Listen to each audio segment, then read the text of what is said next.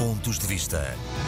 O Governo, através do Ministério da Administração Interna e do Ministério dos Negócios Estrangeiros, anunciou recentemente que, em breve, a quando das próximas eleições para o Conselho das Comunidades Portuguesas, se realizará uma experiência de voto eletrónico no estrangeiro, num país à escolha. É evidente que eh, esta ideia não é nova e que vem ao encontro daquilo que nós e muitas outras pessoas defendem: a generalização do voto eletrónico nas eleições, em todo o tipo de eleições na área das comunidades portuguesas. Porém, é bom que fiquem aqui claras algumas coisas e, sobretudo, alguns avisos que resultam exatamente das informações que nos foram concedidas eh, pelo Governo.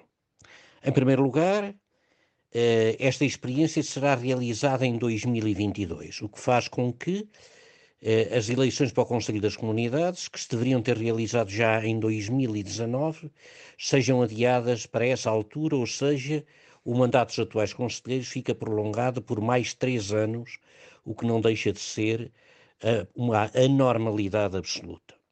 Em segundo lugar, esta experiência de voto eletrónico é uma experiência de voto eletrónico presencial, ou seja, será realizada sempre num, numa urna eletrónica num posto consular. Ou seja, aquilo que nós defendemos, o voto eletrónico não presencial, será muito difícil de concretizar.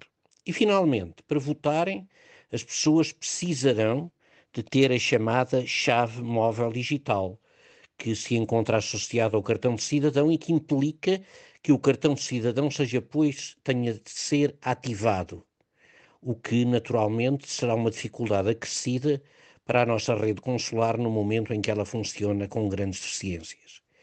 Fica assim claro que uma boa notícia pode trazer um conjunto de problemas associados mas pela nossa parte fica claro, tudo faremos para que o voto eletrónico possa vir a ser uma realidade, pelo menos junto das nossas comunidades no estrangeiro. Pontos de vista.